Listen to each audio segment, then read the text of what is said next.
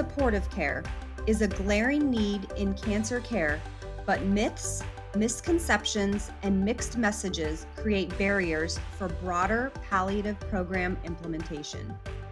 I'm Nicole Magziars, Associate Director of Product and Strategy at New Century Health.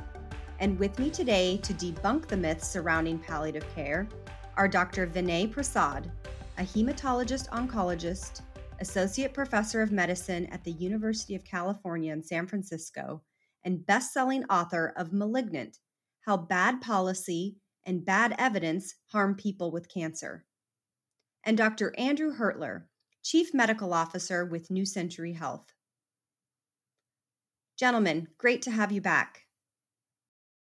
Thank you very much, Nicole. Uh, it's a pleasure to be here, and welcome, Doctor Prasad. This is certainly a little bit of a different topic, but a very timely and very im- important topic as well. Uh, We all talk uh, more and more about palliative care, but just what are the benefits of palliative care? That's a great question, um, and I guess I, I I will I will just jump in and say, you know, I'm a, I'm a, I'm a secret. That's not that secret. I'm a palliative care supporter. It's out in the open. I'm a palliative care supporter. Um, I I have read recently that we should probably change our language a little around it and call it um, supportive care. Uh, I, I read that, you know, that might be a better way to phrase it. Um, it may not have the some of the connotations that palliative care has, um, but may also emphasize that this is really a support that we ought to provide patients throughout their cancer journey. Um, and I'll, I'll go further and I'll say, um, you know, in my mind, some of the most important things we do as an oncologist, as a doctor, is to take very seriously um, the symptoms, Um, the suffering, uh, the pain, the discomfort, the challenges of our patients, and try to do our best um, to ameliorate those, to optimize those. Um, so I think we need palliative care. I think we need supportive care. I think we should do it. I think we should pay for it. I think it is the human thing to do. Um, that said, um, I have noted with interest over the last few years, there have been a number of studies um, that have suggested, I think, that there may potentially be a survival benefit from early palliative care. Um, I would say that th- those kinds of studies, um, they, they they they make me feel a little conflicted, um, because if I'm wearing my my randomized and trial interpretation hat, which, you know, in my line of work I wear often, I tend to be a purist. I like to say, you know, I'll believe a survival benefit of a randomized trial if the study was appropriately powered for a survival benefit, and if that was the primary endpoint of the study, and you found a survival benefit, then my I will totally agree that that is a survival benefit. Um, if studies were designed for other primary endpoints and survival was looked at post hoc, um, uh, I, I'm not necessarily sure I would accept that that survival benefit is real, and that's the same standard I hold for drugs. Um, as I would hold for, you know, a, a supportive care program. Um, but I honestly think the discussion of whether it improves survival or quality of life, um, it misses the point, uh, really, which is that palliative and supportive care is something we ought to do. It is fundamental to being a doctor. Um, but I'm curious how you think about it, Doctor Hurtler.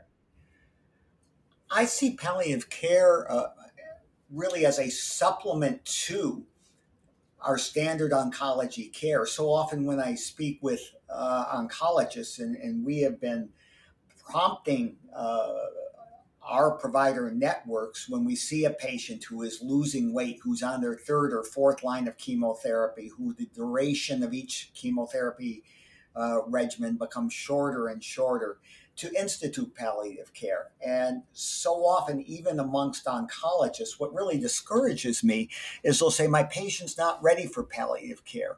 Uh, there is still a confusion of palliative care with hospice care, uh, and that we really need to realize that palliative care is not, it really is supportive care. And I've heard that proposal as well, that we're not, no one is saying, don't give your patient chemotherapy. We're saying, let's supplement this uh, with some additional care that's really going to concentrate uh, on improving the patient's uh, quality of life uh, as much as uh, as much as possible. Uh, and from that standpoint, it, it's also uh, frequently kicked around in my mind, just what is palliative care? When we see these studies that show a quality of life improvement and uh, Uh, your comments were very enlightening about survival. uh, but certainly uh, numerous studies showing savings uh, from instituting uh, palliative care, financial savings. Just what is the palliative care? What is the secret sauce uh, in all of this uh, that that does lead to these improvements? And I, I've be very interested in your thoughts. I think a part of my thought is is actually sitting down, someone sitting down with the patient, probably with more time than most oncologists have to to do that, but having a discussion with them. We we hope uh, that this therapy works, uh, but in the event it doesn't, what would your wishes be? How would you want to approach that? What's really important to you? What are your goals? And in my own mind, that's what the secret sauce is. Maybe I'm missing the boat altogether, but I, I very much like to hear your thoughts. Yeah, no, I, I mean, I, I, I agree with everything you said. Um, uh, I think that many of us who've, who've spent a lot of time talking to people as they progress through different lines of treatment or, or near the end of life realize that, you know, the more you're honest with your patient about the limitations and the known toxicities of salvage and latter lines of therapy, you know, so often the more you really have those discussions, um, just being honest about what we know and what we don't know, people tell you what they want, what they value, what they care about, what they wish to pursue with what little time they may have remaining. Um, and that might not always be coming to your office and waiting in your lobby and getting a drug that may or may not lengthen their life.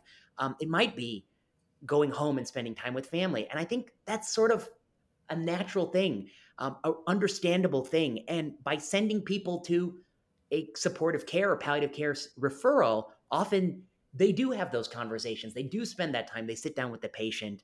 Um, and, and that's why it perhaps I suspect it leads to those choices. I mean, I guess I would say, you know, I think it's a win-win for everybody. I mean, I, I don't want to say that sending a patient to palliative care means I don't have those discussions. I still have all those discussions. I still do all that stuff I would do anyway, but somebody reinforces it. You know, somebody goes after the fact and they, they have that conversation again. And, you know, sometimes it takes two people to have a conversation. Sometimes that's a great help. And I think it, it helps me as a doctor, as an oncologist, because I'm grateful to know that my patient, their pain medicine is being looked at by one other doctor too, that, you know, that they're not going to potentially, you know, be in a pinch and, and need a refill. I'm grateful that another doctor is helping me think about how to handle nausea, um, how to handle, um, you know, um, insomnia. I'm grateful for that. And so I think, you know, I, I guess in my experience, I don't think it's had to be, it's never been a hard sale to say that, you know, it would be great for my patients to get some extra supportive care. Uh, I'm for that. I'm really for that. And I think it, it, it enriches the interactions I have with the patients. It makes their lives better. Um, I, I'm, I don't think I'm ever going to be critical of that. You know, this is a topic that is brought up all the time in my discussions with practices, uh, with payers, with clients.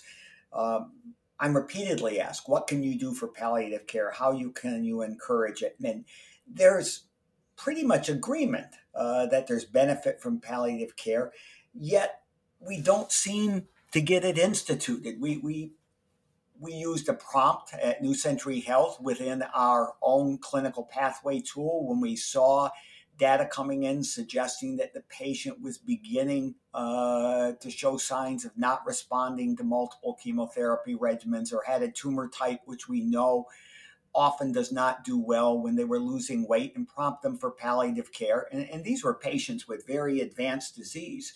Um, I remember a patient, pancreatic cancer on third line therapy, metastatic pancreatic cancer. And when we uh, suggested that You, they might consider a palliative care referral uh, in addition to chemotherapy, we were told by the patient's oncologist, nope, they're not ready for it. This patient is not ready for it yet.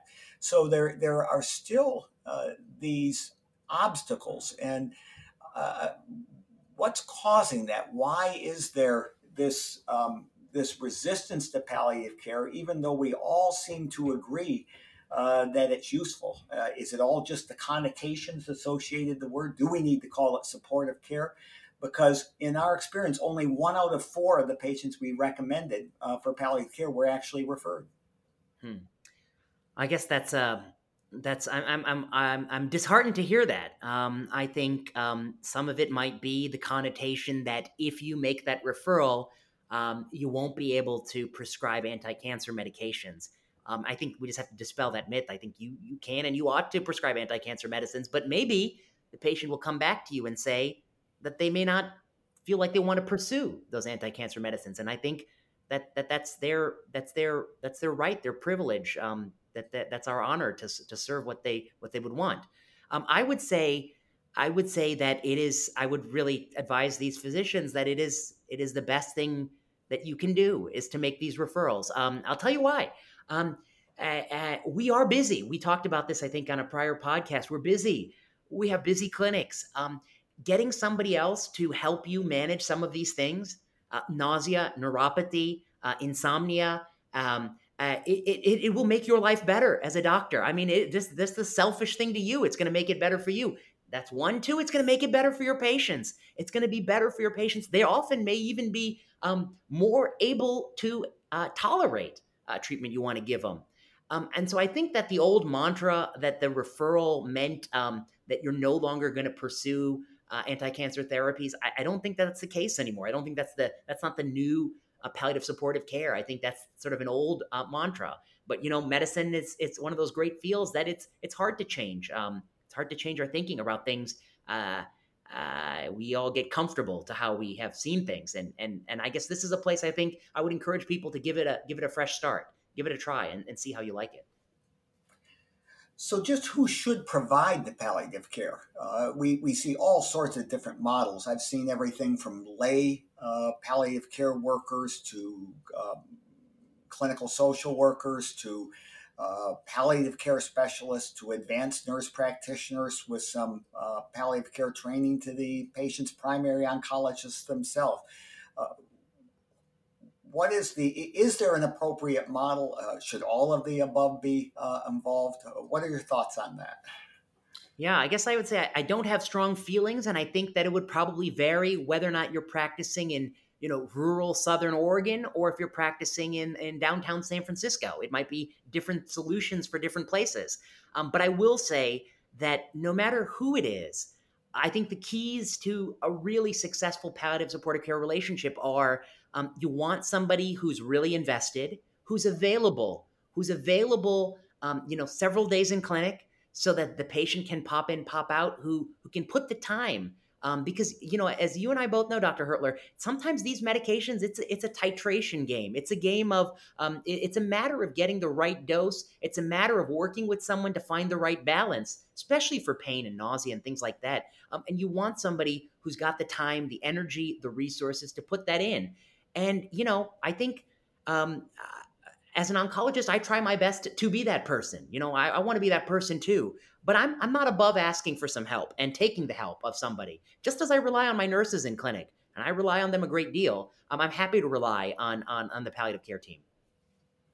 And I, I think that, that that's very important uh, for all of us as oncologists to, to realize uh, and to be willing uh, to share our patients with other specialists.